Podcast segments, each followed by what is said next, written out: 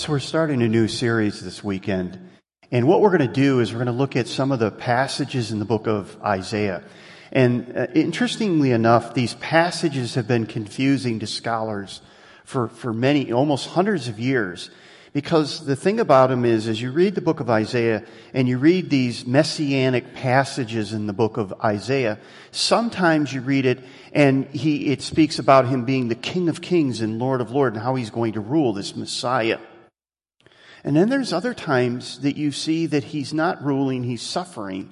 And, and, and there's very strange things said that we, we wouldn't attribute to a king who's ruling and reigning. And so scholars have wondered if it's two different people or what's going on there. Um, I take the view that it's uh, the messianic psalms uh, of Isaiah are speaking to Jesus uh, about Jesus, but they're, they're, what they're doing is the, that Isaiah is sharing two comings of Jesus. First, his first coming as a suffering servant, as a, uh, a Messiah, and then his second coming as the King of Kings. Uh, so we want to look at those and unpack those uh, passages because even in the passage we're going to look at uh, this weekend for uh, our text, uh, we'll see both of those in the t- in the passage. We'll see both of those concepts in the passage. So uh, for instance, Jesus, so one of the things that we see about Jesus in Matthew chapter 20, verse 28, it says this, the Son of Man, this is one of those messianic phrases that's used of this Messiah. And Jesus used it of himself. He spoke of himself as the Son of Man. And uh, that was certainly um, made reference to uh, people who knew the, the book of the, the Old Testament and the book of Isaiah would immediately have thoughts of this messianic figure of Son of Man. But Jesus says this in Matthew 20, 28. The Son of Man did not come to be served, but to serve and to give his life as a ransom for many.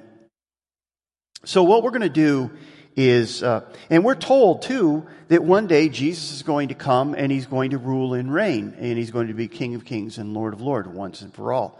Uh, so the passage we're looking at is found in Isaiah 42. If you'd like to turn there, we're going to read the first nine verses. Now, this is going to be uh, one of those passages as we read through it, and you'll see it as we go on in the weeks weeks to come. That it's kind of tricky. It's kind of it's, it's just kind of one of those things where you go, what is, what is going on here? What is he talking about? And it's going to be a little bit challenging. And so what I want to do is I want to read this passage from Isaiah. Then I want to show you where Matthew used it in his gospel and he applied it to Jesus. And then we'll talk about the implications for us. So, uh, Isaiah 42 verse 1. Let me start reading at verse 1. Here is my servant whom I uphold, my chosen one in whom I delight. I will put my spirit on him, and I will bring justice to the nations. He will not shout or cry or raise his voice in the street. A bruised reed he will not break, and a smoldering wick he will not snuff out. In faithfulness, he will bring forth justice. He will not falter or be discouraged till he establishes justice on the earth. In his teachings, the islands will, be, will put their hope. This is what God the Lord says, the creator of the heavens, who stretches them out, who spreads out the earth with all that springs from it, who gives breath to its people and life to those who walk in it. I, the Lord, have called you in righteousness. I will take hold of your hand. I will keep you and will make you to be a covenant for the people and a light for the Gentiles, to open the eyes that are blind, to free the captives from prison, to release from the dungeons those who sit in darkness. I am the Lord, that is my name. I will not yield my glory to another or my praise to idols. See, the former things have taken place, and the new things I declare. Before they spring into being, I announce them to you. so, three things that we see about uh, this messianic figure, and we, I believe it to be Jesus. The first one is he's the powerfully meek servant. Who we're talking about is we're talking about the creator of the universe, the one who created the universe, the one who created all mankind in his image, who came to earth, but not as a king, but as a servant. Uh, when we look at the life of Jesus during his first coming, we see him, he's behaving very meek and lowly. He doesn't shout in the marketplace, as it's said in this passage. He, he won't shout in the marketplace. He is the king. He's the rightful king. He has a right to shout in the marketplace. He has the right to bring justice. But he won't do it the way we think. He sought to keep a low profile. One of the things we see with Jesus is he kept a low profile. So I want to show you from the New Testament where uh, some of this passage was applied uh, by Matthew. And he knew of this Isaiah passage and he applies it to Jesus when something happens in Jesus' life. So if you want to turn over to Matthew chapter 12, starting in verse 9, let me give you the context of what's going on. One of the biggest so it's going to take me a little bit of time to lay the foundation so then we can talk about, well, what is that, what difference does that make in our lives? So I'm just laying a foundation, so bear with me a little bit. Your, your, your effort will be rewarded. So in uh, Matthew chapter 12, what we see happening is Jesus and his disciples are walking through the grain fields. Through, you, maybe you've done it. You've grabbed the, the, the, the wheat in your hands or the, and, and you have all this wheat or something. You know, we used to blow it, you know, and stuff like that. And, uh, but Jesus is doing that with his disciples. They're popping the wheat in their mouths and it's the Sabbath day. So the scribes and the Pharisees, the religious leaders, they hear about this and they're offended by this. And that's work on the Sabbath. So this is the biggest thing that they have against Jesus, that he's violating the Sabbath rules. Now, Jesus is the Lord of Lords and King of Kings. He created the Sabbath. He can do whatever he wants on the Sabbath. But again, he's not coming in that power and in that might and in that authority. He's coming as the servant. So he's challenged on this. So he comes to the temple, and this is where we find uh, the passage picking up. Going on from that place, he went to their synagogue, excuse me, the synagogue, and a man with a shriveled hand was there, looking for a reason to bring charges against Jesus. They asked, is it lawful to heal on the Sabbath? He said to them, If any of you have a sheep that falls into a pit on the Sabbath, will you not take hold of it and lift it out? How much more valuable is a person than a sheep? Therefore, it is lawful to do good on the Sabbath. And then he said to the man, Stretch out your hand. So he stretched it out, and it was completely restored, just as the sound, uh, just as sound as the other. But the Pharisees went out and plotted how they might kill Jesus. Now, let's just stop there for a minute. So notice what happens here. They're challenging Jesus about the Sabbath. Jesus is stepping up and he's challenging them about their view of the Sabbath. And what he says to them is this. He says, is it lawful? They say, uh, he, he, sees a man with a shriveled hand. He says, is it lawful to heal him today? Sabbath day? And uh, they're, of course, it's crickets. You can't hear anything. They're, they're not going to answer back. And so he says, you know, if a sheep fell uh, into a ravine, one of your sheep fell into a ravine, you would rescue it because you would know that if you didn't rescue it, it would die. So you would absolutely do that. So what's the difference? Because this man is more important than a sheep. And so instead of them seeing Jesus heal this man with a withered hand and seeing the miracle that Jesus performs, instead of being amazed by that and saying, you know, maybe this is the Messiah, maybe this is the one sent from God, instead of doing that, what do they do? They go out and they plot to kill him. Now, this is where Matthew takes the Isaiah passage and he applies it because Jesus has made a scene in, in the synagogue. Notice what happens. It says that they uh, just, uh, uh, uh so he stretched out his hand and he completely restored it, just as sound as the, his hand was just as sound as the other.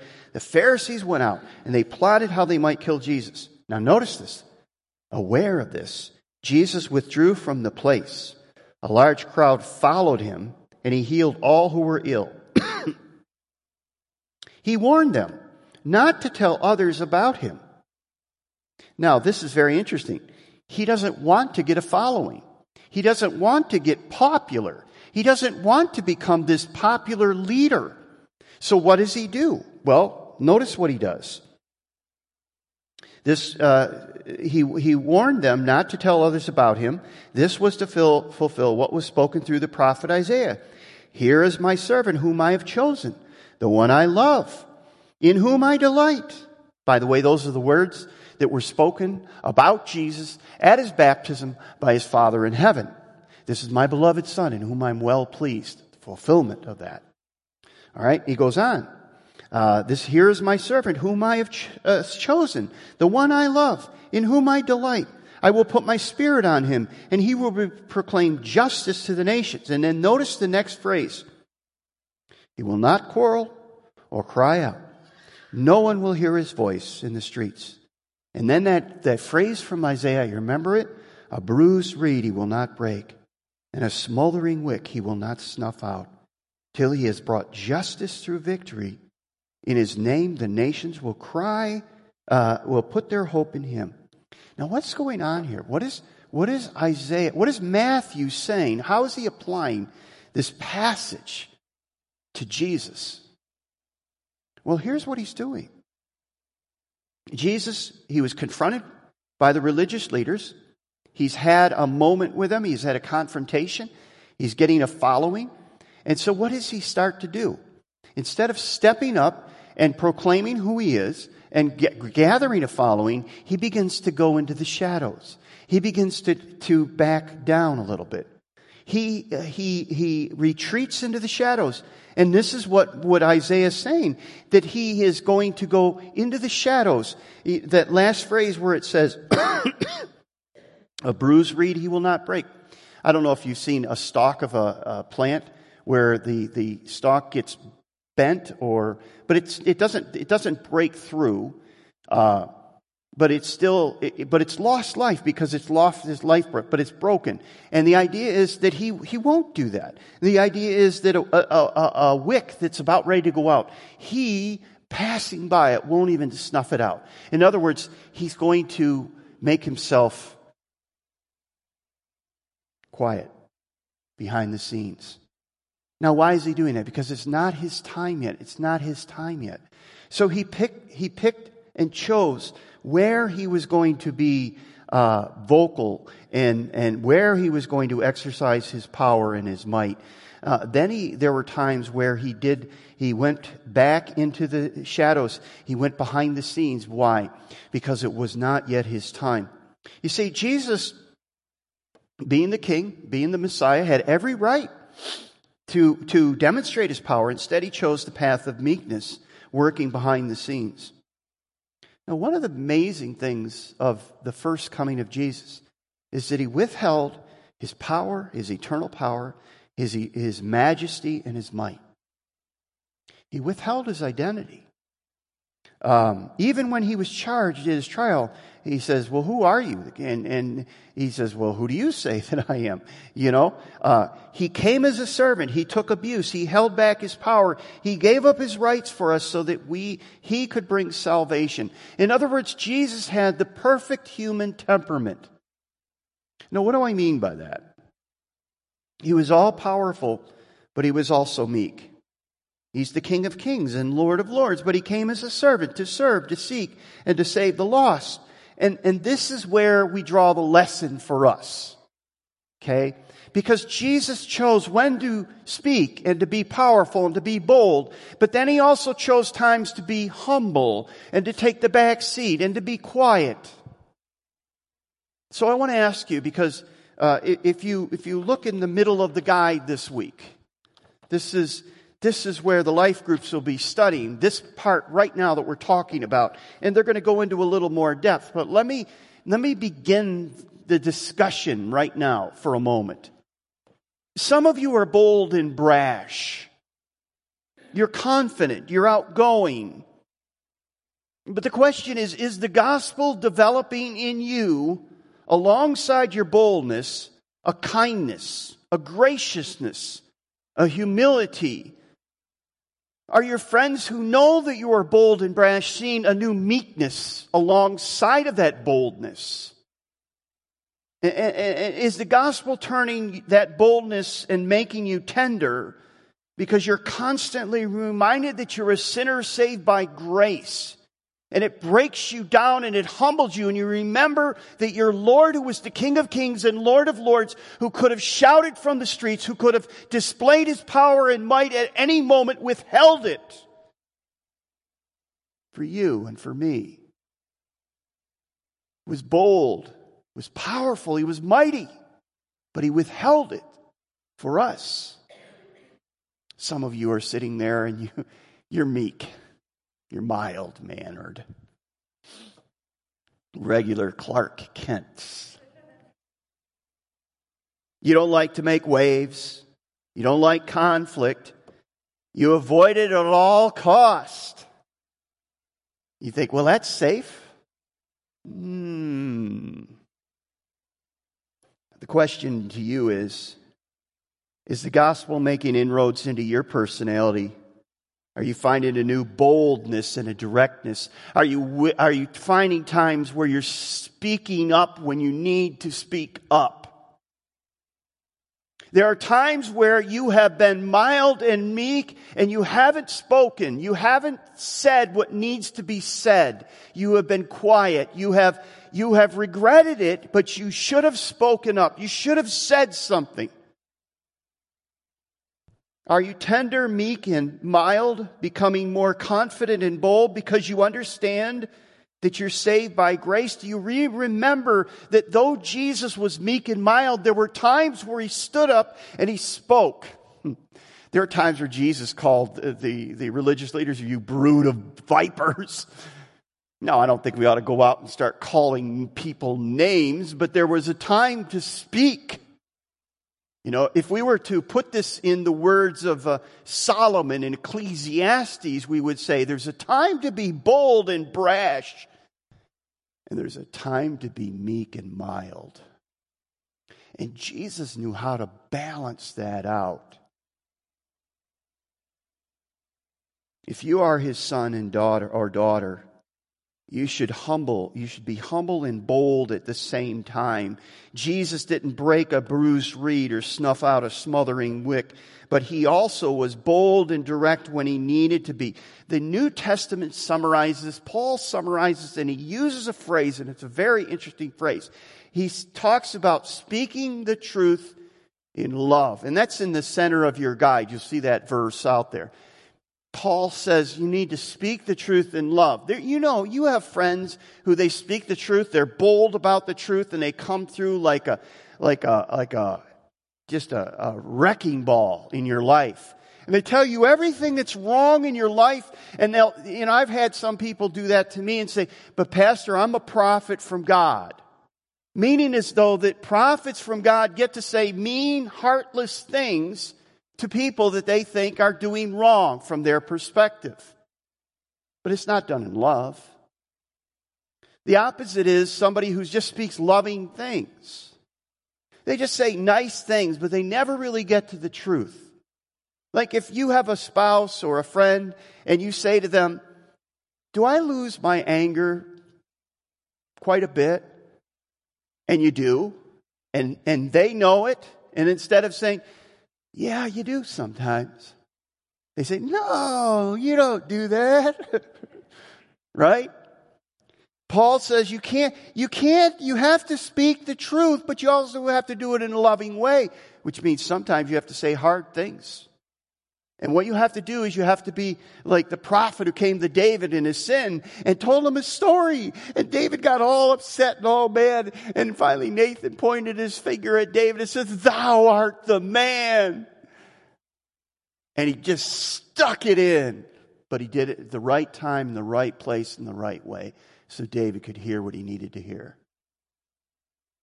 You read that story in the Old Testament. The point is, you shouldn't be the same person you were last year. You should not be the same person that you are today, next year. The gospel should be continually changing your temperament. Let's just stop this thing that says, oh, that's just the way he or she is. Not if you know Jesus Christ, it isn't. It can't be, it shouldn't be, it mustn't be that way. We are often all about, and I find this true in our culture more than ever, we demand our rights. We're offended when people don't treat us with respect. I don't think Jesus was treated with respect when he walked this earth. I'm so glad that he was willing to be meek and mild when he needed to be meek and mild. And I'm glad he was bold and brass when he needed to be bold and brass. Though he was the King of Kings and Lord of Lords, he, willing, he was willing to be a bruised reed and a smoldering wick he did not disturb. So that's the first thing. Secondly, he's the only true Savior. He's the only true Savior. Isaiah says this in uh, Isaiah 61. This is another passage where Jesus is in the temple. We're, we may cover this later on. I'm not sure if I have it, if this is one of the passages we're going to look at. But Jesus is in the temple one day and he reads this passage, and this is what it says Isaiah 61, 1 through 3. The Spirit of the Sovereign Lord is on me because the Lord has anointed me to proclaim the good news to the poor. He has sent me to bind up the brokenhearted, to proclaim freedom to the captives, and release from darkness the, uh, the, for the prisoners, to proclaim the year of God's favor, the day of vengeance of our God, to comfort those who mourn, and to provide for those who grieve in Zion. Now let me just stop there because we don't have time to go there, but it's interesting. When Jesus reads this passage, you want to know where he stops? Here's where he stops.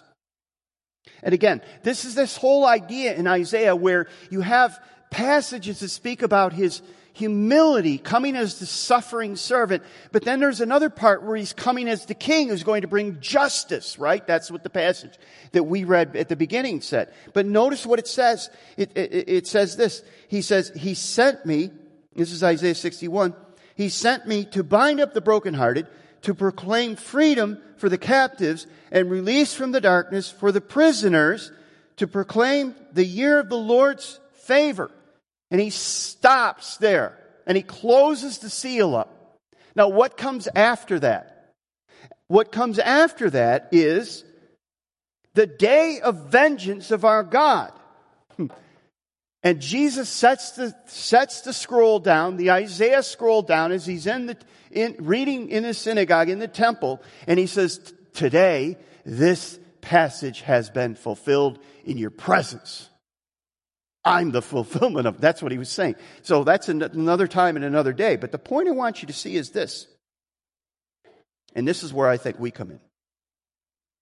I think people today are more lonely, depressed, disappointed with relationships, careers, and life in general than maybe at any other time on this planet we in America believe that we live in the land of the free, right? Isn't America the land of the free? And we are free. We have a lot of freedoms. We could do things in America. What, I, what we're doing right now in America is not, is not, people aren't Christians, brothers and sisters in Christ are not able to do this in many, many other countries around the world. So we have that freedom. But Jesus came in the, in the first passage we read in Isaiah in Isaiah uh, chapter 42. It says a few things about Jesus that he came to bring light. And Jesus, when he was on this earth, remember what he said in John chapter 8? He says, I am the light of the world. Whoever follows me will never walk in darkness, but will have the light of life. I think people are in darkness today, spiritual darkness today. I think many of the unsatisfied, struggling, lacking purpose, lacking meaning is all about because they're in spiritual darkness. Jesus came to open the eyes of the blind. There is a point in John's gospel where Jesus heals a blind man. And it's very interesting when you look at the context of Jesus healing the blind man, you walk away thinking, well, Jesus is, is, is the Messiah. He's God. Look at the power he has. He can heal a man born blind. but as you read the context, what's going on there is you see many of the uh, disciples and the people around Jesus are not understanding what Jesus, who Jesus is. So the point that Jesus is making is this man is physically blind, but everyone around him is spiritually blind. That's his point. And so are they today. Spiritual blindness still exists today. Many people are very spiritual. To pe- we have a lot of people who are very spiritual. They're absolutely lost and blind. Jesus came to set the captives free. And we often think that uh, we're free, but we're still slaves. Paul tells us that. In Romans chapter 6, he says, You have been set free from sin and have become slaves of God. The benefit you reap leads to holiness, and the result is eternal life. For the wages of sin is death, but the gift of God is eternal life through Jesus Christ our Lord. Uh, Jesus said, uh, anyone who sins is a slave to sin. Jesus came to release uh, prisoners from the dungeon. Notice what Jesus says. This is John chapter 8. Jesus says, Very truly, I tell you, everyone who sin, sins is a slave to sin. Now, a slave has no permanent place in the family, but a son belongs together. So if the son sets you free, you will be free indeed. Jesus came to set us free from the problem and the power of sin. So I want to talk just for a minute about what is true freedom. Because as I said before, we think we live in a, and we do, we live in a free country, of political freedom, we have social freedom for the most part. We have a lot of freedom. We have personal freedom.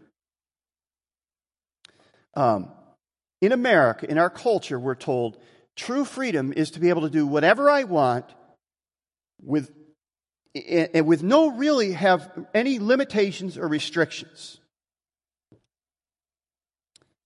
I want to show you why that is absolutely nonsense. We're told, what we're told is freedom is living my life with no constraints, with no limitations, with in any way I want to do it. Excuse me. That's what we're told. That's essentially what's put out there. And I want to show you that that's absolutely nonsense. And I'll give you one illustration. I believe everyone in this room, I believe everyone in uh, listening to this message, watching it or listening to it, whatever campus, whatever your computer, laptop, whatever it is, every one of us has one thing that we want and we desperately need in life to be loved by somebody. We want to be loved by somebody. We want to know that somebody loves us, somebody cares for us. I want to tell you something. You will never find that if you want the kind of freedom that I just described, that you can do whatever you want whenever you want. Do you know what happens? Here's how love comes.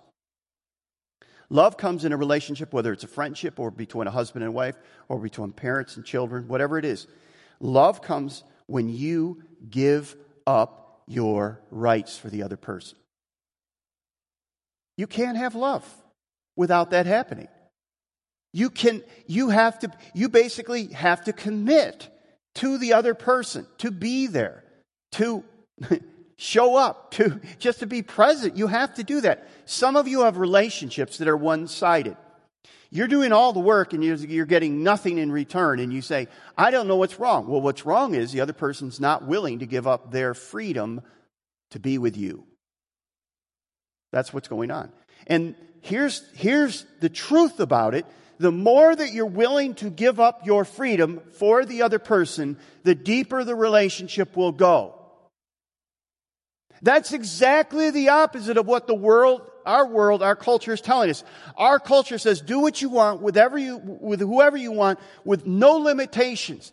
And yet, the greatest need we have is love. And here's how love comes. Love comes when you fully commit your life to another person and both of you are willing to give up your rights for one another and make sacrifices for one another and forgive one another. When you begin to do that and you're both working at that, you will have love and you will feel love. And that's why many marriages are not working today because one or both parties are not willing to sacrifice for one another. They're not willing to give their lives to the other person. And, and it's easy to talk about, it's hard to do. But what I'm trying to say in all of this is freedom. If you want freedom, you can't have love. If you're willing to give up your freedom for another person and they're willing to give up their freedom for you, you can really go deep in your love. I think the ultimate freedom only comes not when we live our lives the way we want, but when we give our lives to our Creator God, our Savior God. We say, You gave your life to me, I give my life to you. Jesus said, Come, follow me. Jesus says, My yoke is light, my burden, my, my yoke is, and my burden are light. And, and he basically says, You come and follow me, and you'll find life. You won't find life going on your own. You'll find life as you hitch your wagon to Him. That's where you find life. That's where you find freedom. It's, it's just like a kite. A kite cannot soar unless it's held by a string, by somebody who holds a string. when the rope breaks, Kite goes down. You will never soar in life until you find the one who loves you unconditionally. Here's the final thing I want to say Jesus is the final king. This is the part of the passage, we looked at it very briefly. So, up to this point, we've seen Jesus who has been the servant, he's been the Savior, and now we see the part where he's going to be the king because he's going to bring justice to the whole earth. Well, that hasn't happened yet, as far as I know. We haven't seen that yet. I haven't seen justice come to the earth yet. But it says, in faithfulness, he will bring forth justice. He will not falter or be discouraged, be discouraged until he establish justice on the earth. One day, Jesus is going to come and he's going to set everything right. But that day, he's going to come as the King of Kings and Lord of Lords. And he's going to bring justice to the earth. He will judge mankind. He will judge the living and the dead. And in 2 Timothy, we see Paul writes about this. He says, In the presence of God and of Christ Jesus, who will judge the living and the dead, and in view of his appearing and his kingdom, I give you this charge preach the word, be prepared in season and out of season, correct, rebuke, and encourage with great patience and careful instruction. For the time will come when people will not put up with sound doctrine. Instead, to suit their own desires, they will gather around them a great number of teachers to say what their itching ears want to hear. They will turn their ears away from the truth and turn aside to myths. Paul is instructing his protege Timothy, and he's saying, Timothy, this is what's going to happen. Paul probably wrote this towards the end of his life. And He's instructing Timothy. He's giving his last charge. And he's saying, here's how it's going to be, Timothy. People aren't going to want to hear the truth. Preach the word anyways. Tell them the truth. Carefully instruct. Be patient with them. But they're going to want their itching ears fed by anything that comes along. The next new thing. The next great teacher. We're living in that day today. We're living in a day where people reject God's word for the things they want to hear. There is a day coming, though, when Jesus is going to set all things right. Now, here's what generally happens when we talk about the second coming of Jesus. Everybody wants to get into this academic exercise of is he coming before the tribulation? Is he coming in the middle of the tribulation? Is he coming before the wrath of the tribulation? Is he coming at the end of the tribulation? And, and you say, well, what's that all? Some of you are sitting there, yeah, I don't even know what you're talking about. Don't worry about it. Don't worry about it. But here's the point. I find that what many Christians want to do today is they want to study the Word, they want to do it as an academic exercise, but they're not willing to do what Paul said a couple of weeks ago. He's, they're not willing to allow the Word to really delve into their heart. You should leave this place. You should get, when, when you're done listening to this message, you should say, God, what is it in my life that needs to change? Because I've interacted with your word. And if it, if it is, I believe in the pre-tribulational rapture of Jesus Christ, we have absolutely failed in our task. If it is, I now understand what Matthew was doing as he applied Isaiah's passage to Jesus, we have absolutely failed if that's what you leave with. But if you leave saying, you know, I'm kind of brass and I'm a bull in a china shop and humility isn't my strong suit. Or if you say, I'm kind of a meek and mild person and I never speak up and now I realize that's not going to f- cut it anymore. Maybe you take from the message. I want love. And I've always thought that love comes from doing whatever, whatever I want, whenever I want. Freedom comes. And you have to say, well, if I, if, I'm either going to take freedom or I'm going to take love. And love comes when you give up your freedom. Salvation came to us because Jesus gave up his freedom, he gave up his rights. He left his throne. He came to this earth and was ultimately destroyed by his own creation. He is the example for us to follow. So, if you leave and say, well, I, I, have this view of eschatology, how things are going to end. You know, how is it all going to end? We failed. Because here's, here's the bottom line. Here's all you need to know about eschatology in the Bible. We're not on the planning committee. We're on the welcoming committee. We're here to welcome him.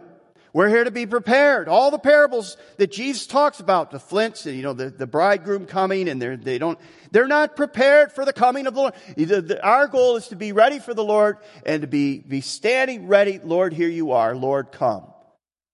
Not, ah, I think it's going to be, write a book about it. Read a book about it. Speculate about it. Divide over it. What I do know the Bible says is this Today is the day of salvation. And if you've never trusted Jesus Christ, today is the day to give your life to Him because He gave His life to you on the cross. You, you don't get to heaven by being a good person. You don't get to heaven by being uh, going to church or being a member of the right church. You don't do that. It, the Bible says, "For by grace are you saved through faith, not of yourselves, not of works, lest any man should boast." The Bible says, "Whoever calls on the name of the Lord shall be saved." Have you done that? Are you trusting Jesus or are you trusting yourself? Trusting Jesus or you trusting your own righteousness? One of the greatest things you could do this weekend is say, Jesus, I give my life to you because you gave your life to me. I need a Savior. I realize I'm a sinner and I'm lost, and you're my only hope. Like the criminal on the cross next to Jesus, I need a Savior. If you come to that this weekend, you've stepped from darkness into life. You've been set free by the King of Kings and Lord of Lords by the servant who came and gave up his rights, gave up his majesty, and stepped back into the shadows when he needed to so that he could carry out his plan. The plan from eternity to save us. He did that for you, he did that for me. He willingly set aside his power and his might and his majesty so that we could be free, so that we could be forgiven. Help that to be a reminder the next time you want to go off because you're offended by somebody said or somebody did something to you. Let's pray. Help us, Father, because it's easy to talk about, it's absolutely difficult to do. It's impossible to do without your Holy Spirit empowering us. I pray that your Spirit would take the word that was spoken that whatever was from Matt would be forgotten and just fall away. Whatever is from you, from your spirit, would take a root and begin to grow some new fruit in our lives. Father, I pray if there's anyone here who has never trusted Jesus as their Savior, today would be the day that they would pray, Dear Jesus, I'm a sinner and I need a Savior. You're my only hope. I'm like the criminal crucified next to you. I don't know what to do, but I do know where to turn. And I turn to you and I ask you to come into my life and to give me your forgiveness because I don't, I can't earn it. I don't deserve it. But I realize that you, gave, you give it to me if I call to you. So I'm calling out to you right now. And Father, if they pray that prayer, I pray they'd let somebody else know. For the rest of us, Father, take whatever lesson or lessons we need to learn from this passage from this message and, and, and begin to plant a crop that changes us so that we're not the same person in a year that we are today. For this will give you glory and honor. In Jesus' name we pray. Amen.